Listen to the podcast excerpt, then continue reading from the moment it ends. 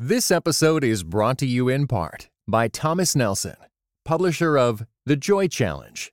Discover the ancient secret to experiencing worry defeating, circumstance defying happiness. Written by pastor and best selling author Randy Frazee and is available everywhere audiobooks are sold. Welcome to the Table Podcast, where we discuss issues of God and culture, brought to you by Dallas Theological Seminary.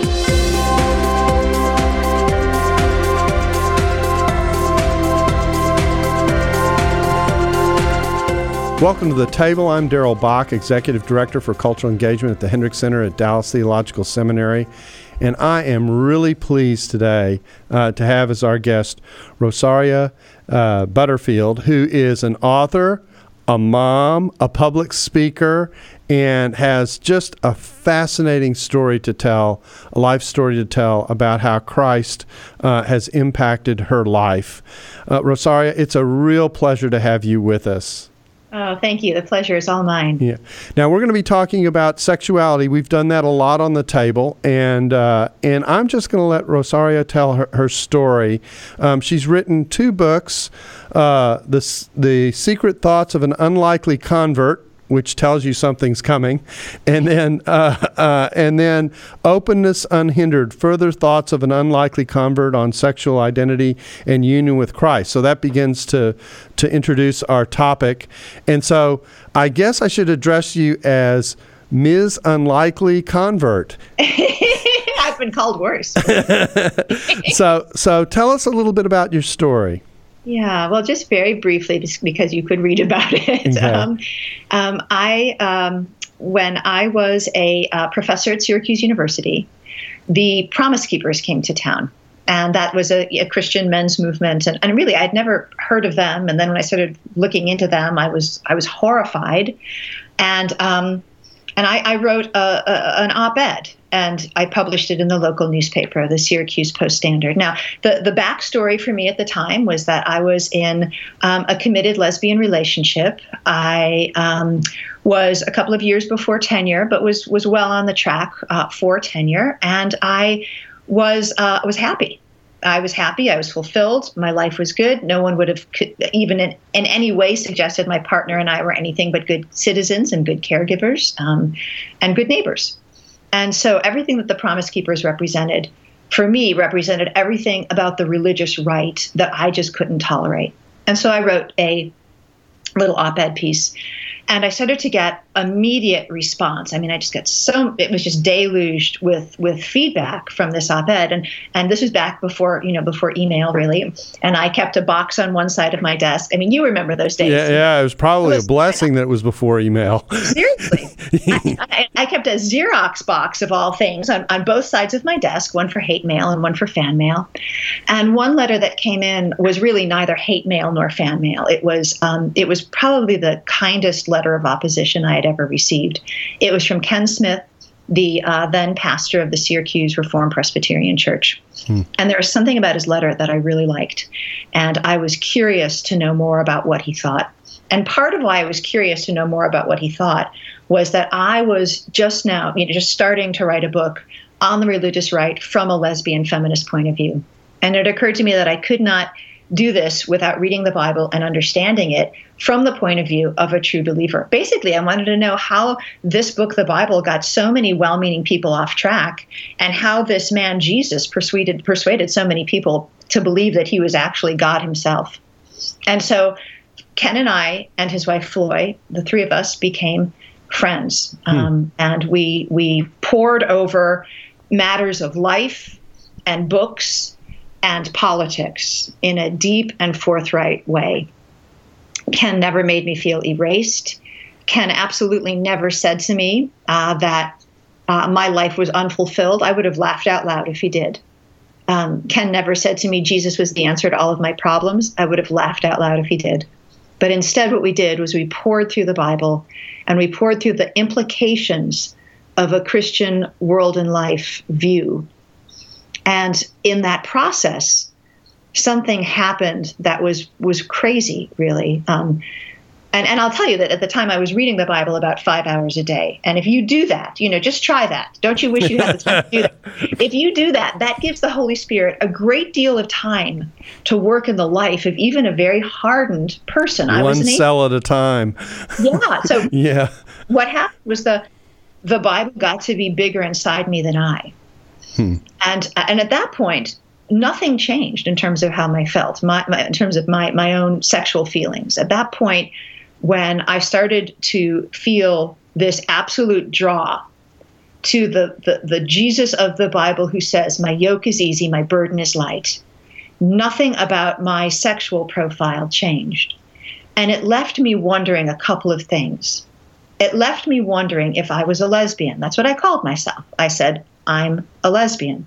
And I said that because my sexual desires were directed towards women. I mean, you know, just duh, right? Mm-hmm. Um, but the Bible put forward a different category of identity. And so immediately I had to start asking the question, and this was for me about a two year question. It wasn't resolved easily. Am I a lesbian? Or am I a woman distorted by this particular sexual sin? Which then left me the question if God never changed how I feel, is the Bible and the gospel bad news or good news for somebody like me? And so I write about that in The Secret Thoughts of an Unlikely Convert. Hmm. And and so the story is you obviously embraced Christ. Uh, and what's what's the sequel?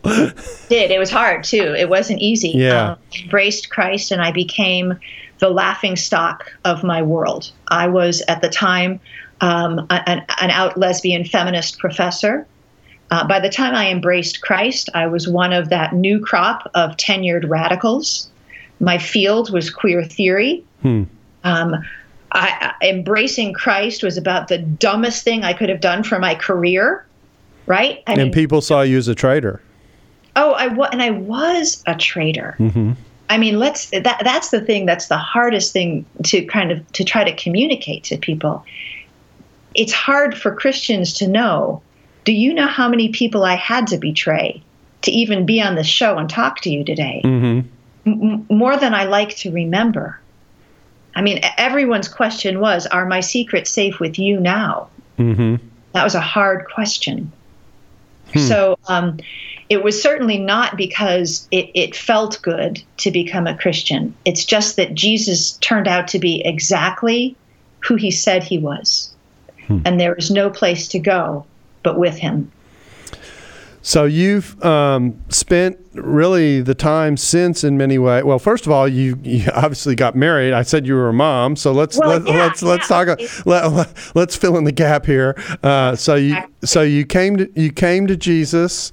Um, I'm using it slang almost. Um, embraced Christ, uh, trusted Christ, however you want to say it. And then what hap- What happened in your life after that? Well, then I started struggling with what it meant to be a woman. Um, and, and I'll tell you, that's not an easy struggle. And for someone who's not, you know, in some ways I still struggle with what it means to be a godly woman, no question. But it was clear to me that the identity that I had used prior to reading the Bible many, many times through and then committing my life to Jesus, that identity wasn't going to work. I could no longer craft a sense of self based on my sexual feelings. No, even though that they didn't change at the time. Mm-hmm. But that was not the grounds of an identity for someone who is bought by the blood of Christ. If this was a blood bought life, then I had to go with God's dictionary and God's vocabulary and not my own. And so it's really Genesis 127, um, born male and female. That was a phrase that really struck me in a painful way. I mean, one of the things it says, it says it to me, it says it to you, and it says it to our watching world right now is that being born male or female comes with ethical, moral, and responsibilities. And so I started to pray that God would make me a godly woman. And then slowly and over time, that prayer morphed into a different one. And I'm going to say right now, a, a Christian doesn't have to go. This is not a, some kind of a Christian prerequisite. Had had my prayer that God would make me a godly woman had, had that been my my you know my final prayer the pinnacle of my prayer that's high enough. That's what god calls. But in my heart god put something else in there and that was the desire to be a godly wife of a godly husband. Hmm. why? I don't know i mean I, I really don't and i don't think it's a gospel prerequisite i do not believe that being a married Christian woman makes me uh, somehow a better Christian than being a single Christian woman. I believe that biblical sexuality makes it clear that we're called to fidelity in marriage and chastity in singleness, and both reflect God's call on our lives. But God did put that desire on my heart, and I prayed. And um, and a couple, you know, a year later, I met my husband, Kent Butterfield, and we have been joyfully married for 15 years, and in many, many ways, my family is is truly a sign that that God uh, loves me and, and hears my prayers. So, um, uh, uh, uh, and I take it you have children. Then you said you're a homeschool mom. Yeah, we have we have adopted all four of our children, mm-hmm. and two children we adopted at, as infants, and two children we adopted as teenagers. Hmm. I've actually adopted people who stand a, um, a foot taller than I do, and, I, am a grandmother as well. yeah. well. Oh wow! Congratulations. My oldest son, who's a firefighter in Durham, he lives mm. about 20 minutes from here. He and his wife have an eight-month-old baby boy. Oh, that's great. Well, um, th- that's a great overview of, of where we're going. Let, us come back to to some of the points that you're making. One of which I think, if I were to to paraphrase it, what you're saying is is that. Um, and I've heard you say this before sexual identity is not an ontological category, and it's also a foundation of sand, if I can say it that way, if I can use a metaphor. Um, I'd let you elaborate on that. Yeah, absolutely. Uh, but I think it's, you know, we live in a world that identifies people by their sexuality. We, we talk about um, uh, 50 Facebook gender categories. We use expressions like my lesbian neighbor or, um, you know, my lesbian sister. And, and we have to, as Christians, be, be, um, be good stewards of language. Jesus is the word made flesh. Language is not a throwaway. You change the language, you change the logic. You change the logic of the gospel, you lose something really big, which is salvation. It's not a small thing. In the 19th century, a new category of personhood was introduced, replacing the old one. And the old one, fairly universally um, adapted, or actually fairly universally embraced, not only by Christians, was the idea that human beings were different because as as you know the author of ecclesiastes says eternity is written on our hearts. We are um, male and female image bearers of a holy god. We have a soul that will last forever. And that was important. There was something different about being a human being. A human being wasn't just a higher mammal but with um, with many of the movements in the 19th century, and I should tell you that my training is in the 19th century. I'm a 19th century scholar, so hmm. so Freud, Hegel, Marx, and Darwin they were my guys um, and and uh, you know, I, I, I, was trained to think in the th- in the in the in the logic of the 19th century. But with Freud, um, a new category of personhood was developed, and that is that what makes a human being a, a different higher mammal from anybody else is that we get to identify our sense of self based on our sexual desires. That is our object of desire, and also that our sexual desires are so important to be acted upon. If they're not then we are repressed and we are in um, in, in the really in the in the, the psychiatric danger zone. And that idea has permeated, it has just permeated our culture. And, and, and Christians need to think about that uh, how language affects the way we think of ourselves. And so I, I, I learned in that crucible of my own conversion that I was not a lesbian. I was a woman who struggled with the indwelling sin of homosexuality. And at least in my experience, if you can't understand why something that God says no to is a sin, you really can't fight it. Now, some people are just simply better able than others at strong arming things. I'm all I, I get that my flesh is very weak. I am a very weak person. And I am so grateful that I came to Christ in 1999. And when I came to Christ in 1999, nobody said to me, Rosaria, you're just really a gay Christian. It's okay. Okay, so um, let's let's we'll talk about this. Um, uh, and the point that you're making, I do think, is an important one because uh, it it is at the core of a person. Uh, if I can say it, at the hub of a person is how is how they see themselves, and they act out of how they see themselves. Mm-hmm. Uh, your point, in part, is if you see yourself through the lens of sexuality and a sexuality that is distorted, then you will see yourself in a distorted way. Mm-hmm. And if I can say, that's true for heterosexuality as well. Oh, absolutely. Absolutely. So, uh, Michael Michael Hannon says um, if homosexuality binds us to sin, that is, looking at ourselves as gay people, mm-hmm. if that binds us to a kind of sin paradigm, then heterosexuality blinds us to sin. Mm-hmm. And I think he's absolutely right. The sexual identity orientation system is anti gospel because it replaces union with Christ. Yeah, and I think that I think the the how can I say this? The complex part of this. I'm trying to pick words carefully here. The complex part of this is that is that sexuality is so powerful. Uh, mm-hmm. Part of who Absolutely. we are as human beings. Absolutely. That it is easy for it to uh, overrun us in many ways. Absolutely. Yes.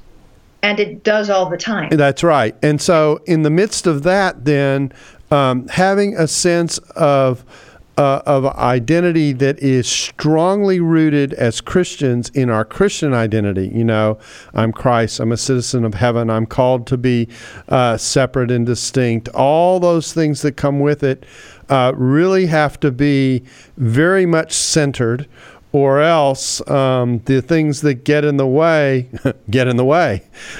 Right. yeah. So, um, uh, Okay, so let's let's talk about you, have written about this in, in some detail. I want to go through the two books that you've written uh, to, to some degree because I think we've got the thesis kind of out on the table pretty clearly. Um, and uh, let's talk first about the first book, The Secret Thoughts of an Unlikely Convert.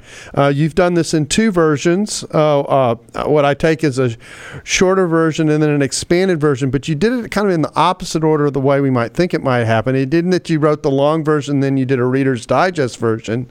It looks like it went the other way around. You did a short version and then and then oh, there's there's actually a lot more to. Let me tell you a few more secrets. Um, right. So. Uh, so talk about that. How did that happen?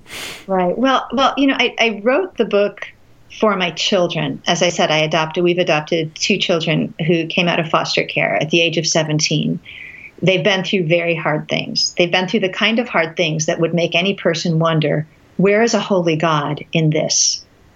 And I started to look dangerously cleaned up. And I wanted my children to know that I stand in the risen Christ alone, that I don't measure up, that Jesus measures up for me. You and wanted so the, them to get the redemption story that was in. Oh yeah, absolutely. Yeah. Because you know, where else do you start? Right. Exactly. I mean, uh, you know, this is not. Um, yeah, I, yeah. This is that's it. So, so I really wrote the book for them, and um, my friends over at Crown and Covenant uh, published it, and we published a thousand copies, and they were primarily distributed at a family camp where Ken Smith, the pastor the Lord used in my conversion, was retiring. Hmm. And we had absolutely no intention of it going much beyond that. Um, so it was really surprising when it started to take off. And when it started to take off, people understandably were asking really good questions. And at that point, I was starting to speak at colleges and universities again, um, as well as churches. And people were asking hard questions. They were really good hard questions. I love hard questions. I live for hard questions. Mm-hmm. And, um, and and and really to respect my opposition we we we uh, published an expanded edition, which really takes up questions that people have asked, um, and also takes up uh, Ken Smith, the pastor the Lord used in my conversion, his take on. On, on who I was and how he, you know his understanding of how our meetings went, and my husband Kent Butterfield, and our shared hospitality mission. If there's one thing that I would want you know our listeners right now to know that my neighbors know is that what I'm really known for is my commitment to hospitality, to mm. seeing Christian hospitality as the ground zero of the Christian faith. Ken and Floy Smith were, were there. And so, so we wanted to address these things. We wanted to talk to parents. I wanted to talk to fellow strugglers. Um, I wanted to talk to my opposition. I want. I like to keep the people who disagree with me in close, and so that's where the expanded edition came from. Okay, and and so I take it that the first the the first edition was was kind of your story, and then the expanded edition was kind of other eyes looking at your story yes. from their angle. That's a great way of saying it. Yeah. Yes. Uh, you you followed that up with openness unhindered. Further thoughts from an unlikely convert. So obviously you keep thinking while you're writing, uh, and uh, on sexual identity and union with Christ. And I take it that that book is more on kind of the the the uh, underlying theology that has emerged from your life story. Exactly. The first book is a memoir. Mm-hmm. And I, I, I would say, although people have been very kind and generous in, in teasing theology out of Secret Thoughts, it really was a memoir. It was really how does a person like me end up here, mm-hmm. end up as a Christ follower? Um, and then Openness Unhindered is really on the relationship between sexual identity and union with Christ. Because for me, I felt like I was being pulled apart by wild horses. Hmm. My sexual identity was as a lesbian, but but but my union with Christ, which is the the gift that God gives you at the moment that He has declared you justified in His eyes, that started to grow, and it grew and it grew. And I wanted to talk about that because union with Christ is one of the greatest gifts that every believer has. It doesn't make your struggle go away, it brings Christ into your struggle. This episode is brought to you in part by Thomas Nelson, publisher of Nine Lives and Counting A Bounty Hunter's Journey to Faith, Hope, and Redemption, written by Duane Dog the Bounty Hunter Chapman. Nine Lives and Counting not only offers a fresh perspective on well known life events, but also ventures into behind the scenes territory and backstories never shared publicly. Nine Lives and Counting is available everywhere audiobooks are sold. Visit thomasnelson.com slash audio to learn more. Hmm. And we're getting ready to have a discussion that will be an interesting journey for everyone concerned. Um, and that is the discussion of the relationship between language and talking about sexual identity in union with Christ. And I'm just going to lay this out. There are really two ways Christians tend to talk about this who are concerned uh, about maintaining um, consistency on talking about um, sexuality and Christ. One view says that um, that it's okay for people to talk about themselves as gay Christians, and the group that particularly is uh, uh, this is language is is sensitive for is the person who says, "Yes, I'm gay." But more importantly, I'm a Christian and Christ has called me to live a celibate life. And I understand that my Christianity trumps whatever sexual identity I perceive myself as having. That's one view. And we've talked about that on the table before. The other view is the one Rosaria, ha- Rosaria holds, which is that that language is not just confusing and not just problematic, it's potentially dangerous. And because because it I'm trying to explain this and I'm trying to be fair uh, because because it ends up um, giving a status to sexuality that it does not possess. That's right. Okay, so the floor is yours. yeah. well, I mean, let, let's let's first begin with the reality that people are more important than the positions they hold. Okay. So so we are not going to break fellowship over this language difference. It's important, but at the end of the day, I know that I have many, many, many fellow believing brothers and sisters in Christ who continue to use the language of gay Christianity. Okay, and that's a fabulous place to begin. I appreciate that very much. Yes. And then let's move to how weak Rosaria is. Okay. okay, let's start with weakness. Okay. If I did not see my homosexual desires as an indwelling sin against which I needed to wage an irreconcilable war, I would not be talking to you today. Hmm.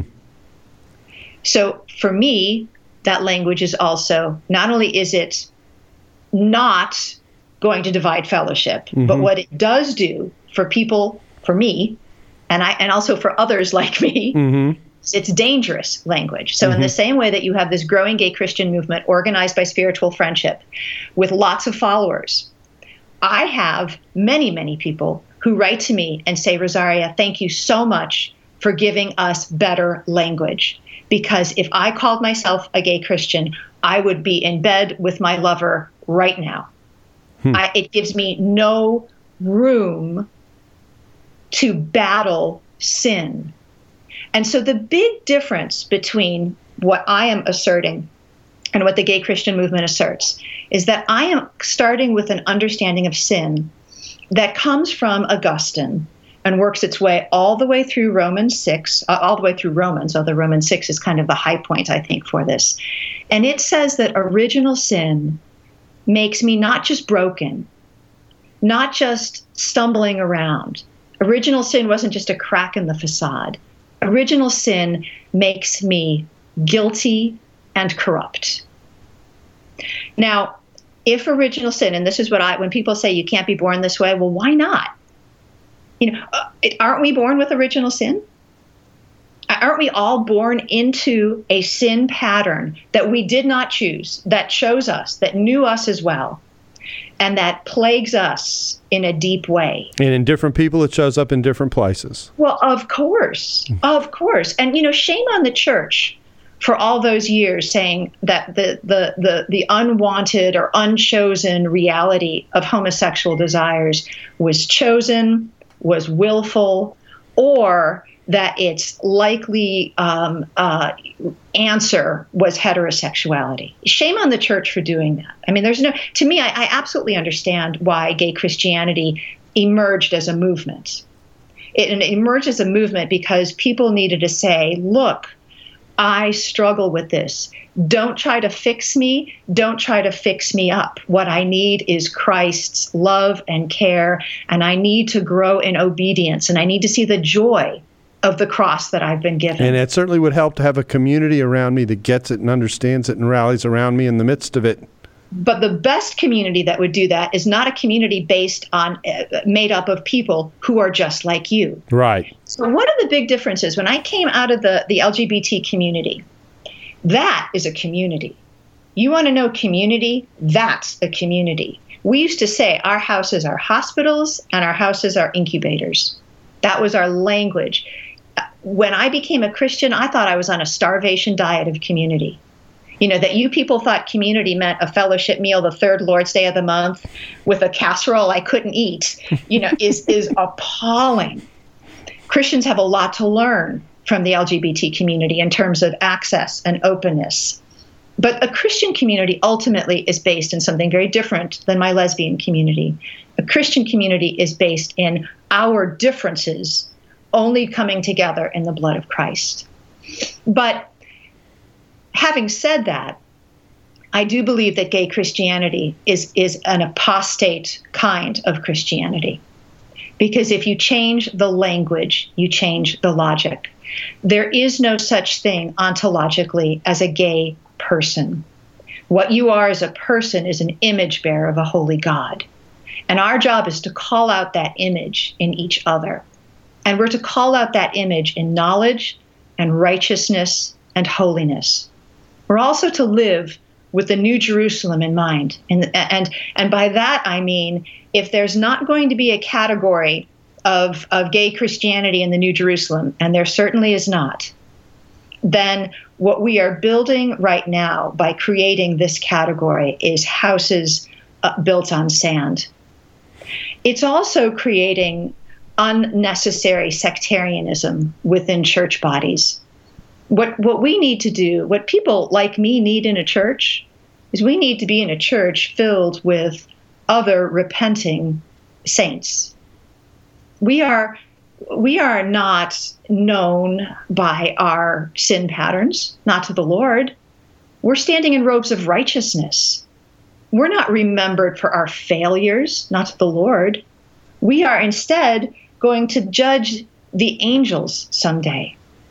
And it's with that heart that I beg and plead with my friends who use the expression gay Christianity to stop using it because I truly believe that it is a degrading term for any Christian. If you are standing in a robe of righteousness, you need not use as an adjectival modifier something that God calls sin. Now, that raises the question what's the sin of homosexuality? Is it the practice or the desire or both?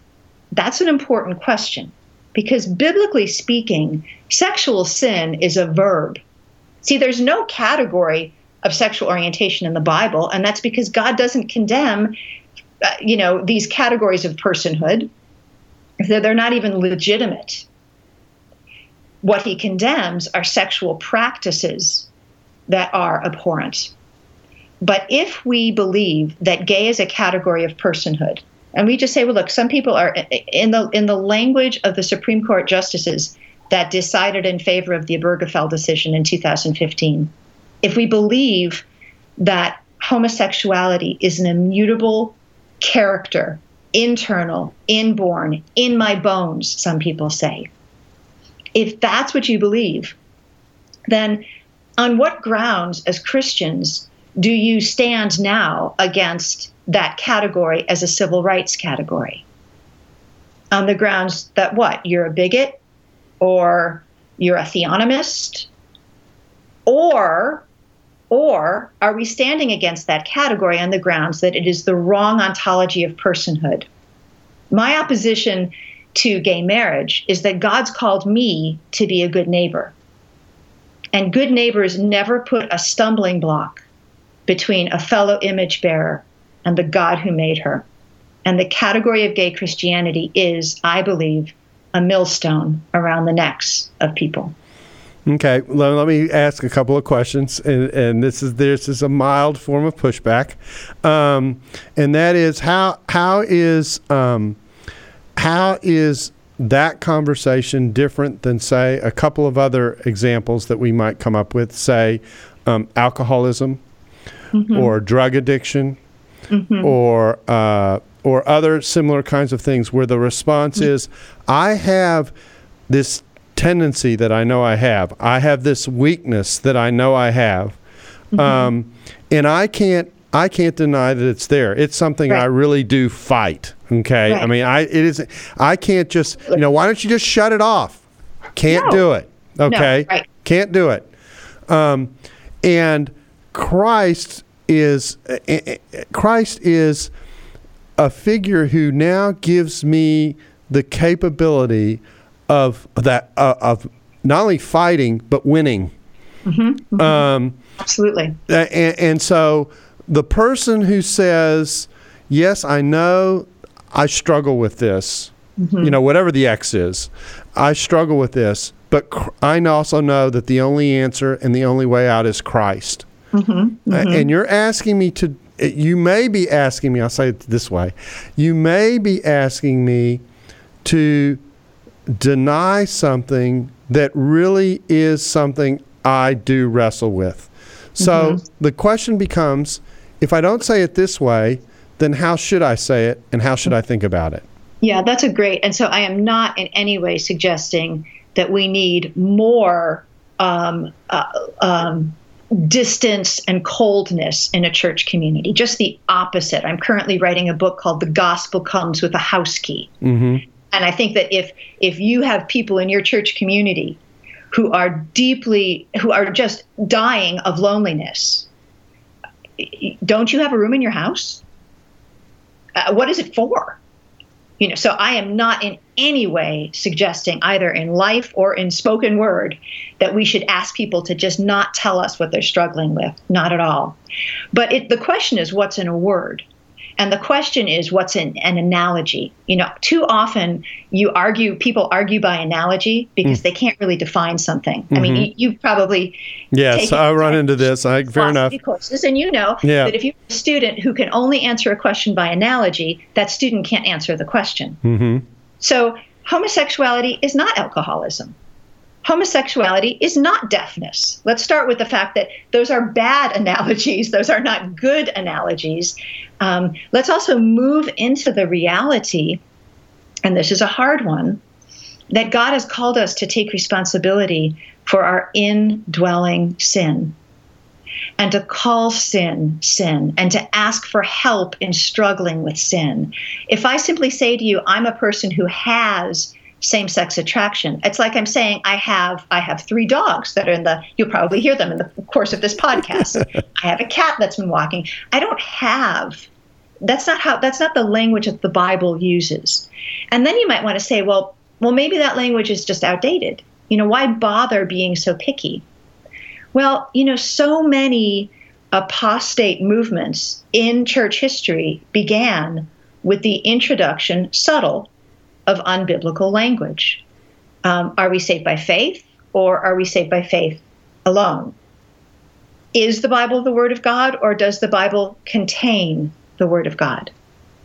So, to invest in a category of personhood that God does not is to set yourself up for failure, not for real intimacy in your Christian community. Yeah, that's interesting because the one category that you didn't uh, uh, describe, and it, maybe just because you were summarizing, is mm-hmm. the category of lust, which, uh, as there. an analogy, okay, and um, and and I and I think it's interesting. You know, the passage that's floating around in my head is one that comes earlier that's interesting, and that is it's the rebuke in 1 Corinthians six where it says some were, some were, some were.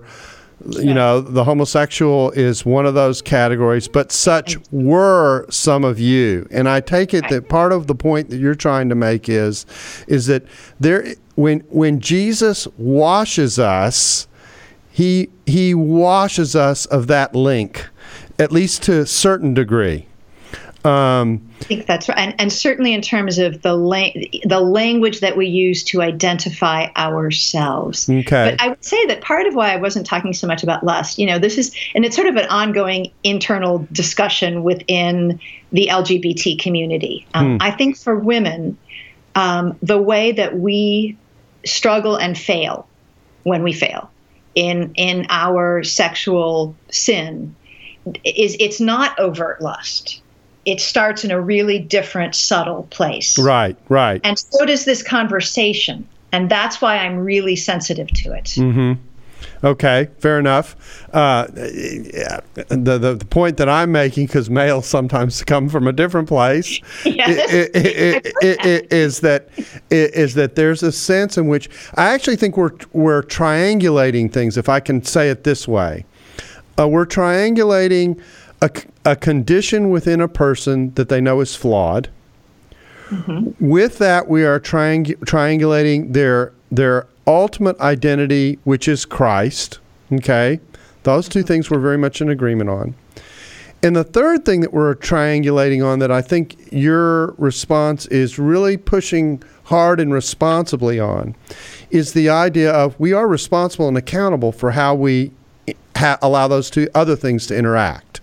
Mm-hmm. Um, and so when when I think about this, when I think about language, to me the key is this accountability category, this triangle, the third factor, and and I'm willing to say to the person who says, "I've made a commitment to Christ that that I understand and am dependent upon His presence in this battle because it's the only way I get victory in it. And that's questionable. Okay. You see, you see there are other, I understand what you're saying, mm-hmm. but do you not agree that we all have victory in Christ when we are using and living out the means of grace? Victory in Christ is so so victory in self-esteem is absolutely that. Victory and self-esteem is, hey, I've got a lot of people who feel just the way I do. I'm not quite as I'm not I'm not the only one here struggling. That's victory in self-esteem. But victory in Christ comes in the word, in the sacraments, in the fellowship of church membership, and victory in Christ kills you. You are dead. Now, part of why we're having this conversation is you probably don't run the risk of becoming a gay Christian. I probably do. Behind us are pictures on this wall of my children and my family. And I want to tell you how grateful I am that in 1999, when I came to Christ, nobody said, Rosaria, let's just stop here. Let's just call the game right here. You're a gay Christian. Now go live a celibate life. If you see these pictures behind me, really, they wouldn't be there. Death means life in the Christian. But when we allow people to have a sense of self based in communal self esteem, we're not going to get there. And it breaks my heart. And I have shed more tears over this conversation, I think, than you have. That's probably uh, undoubtedly true, um, and uh, and and I think that what we are after in the conversation is this idea ultimately that the only way out is Christ. Amen. Um, the, and that, amen. I mean, uh, the only way out is Him. The only way out is Absolutely. is actually the power, the enablement that He gives. I actually think at the core of the gospel, it, and I actually think this is very much the core of the gospel, is not that He merely declares us righteous, but He actually gives us the equipment in the Holy Spirit to right. become a different person than we were. That's right and to and to go to work on the things that God needs to go to work on to make Absolutely. us more and more in His image. That's right. And so when we do that, um, what we do is we avail ourselves of a power and an access that's not in ourselves. It's not something we generate by our self esteem or anything else. Okay. It is a reliance on Christ that is the essence of faith. That's the essence of faith is I'm trusting on God to do something that I inherently understand I cannot do for myself. That's right. Um, and that there is, and I, I, tell people when I talk on faith all the time that uh, I, I, once was asked to give a talk, this is recently this summer in Hong Kong, on how do we live by faith? And I said, this is not calculus. I said, right. you live by faith by living by faith. Now let's talk about what faith is. That's right. Faith is, faith isn't merely belief. Faith is trust. It comes with an entrustment. I and I give myself over to someone else who's able to do better with my life than I'm able to do on my own. That is exactly right. Okay, that is a denial of self esteem. That is a humility that is built into faith, that is at the core of faith that we rarely talk about. Agreed. And, and in the midst of that, I am I am become capable of being a different person because God now can go to work. Absolutely. And and I think that that is if I can say it to me that's the hub of what the gospel gives us mm-hmm. that allows no matter what the X is um, mm-hmm. allows us to become more like the person he created us to be. Mm-hmm. Mm-hmm. And, and I would say, if I can just add to that, I agree entirely that we are moving into a world where the gospel is on a collision course with the category of self, the category of sexual orientation as an ontological category of person And a category of entitlement that comes with it. It is on a collision course. Right. And for fair that enough. reason, we all need to put down our sectarian labels. Gay Christians need to put down their sectarian labels. Reformed Christians need to put down their sectarian labels. You know, persecution has a way of making it really clear who's standing where. Right. And those labels are a problem. But welcome to 2016. The gospel is on a collision course with the category of sexual orientation. On what grounds then do you maintain the category of gay Christianity? And you're saying in Christ alone. Are you on? Yeah, and I, I think I'm hearing you say it's in Christ alone. That's the only place. That's the only Absolutely. place to be. Absolutely. Yeah, I, I, I, I, I think we're dead in agreement on that. Um, uh, that that is the place to reside. That's the place to land. You know, I'm looking at the clock, and and we're coming up to the end, and I'm sitting here going, "Oh, what a shame! Uh, what a real privilege it's been to have this conversation with you and to." Think deeply about questions that obviously reside deep in people as they wrestle with with who they are uh, and what drives them to be who they are. The pleasure and the privilege has been all mine. Thank you. Yeah. Well, and we thank you for being a part of the table and we uh, hope to see you again soon. Thanks for listening to the Table Podcast. For more podcasts like this one, visit dts.edu slash the table. Dallas Theological Seminary. Teach truth, love well.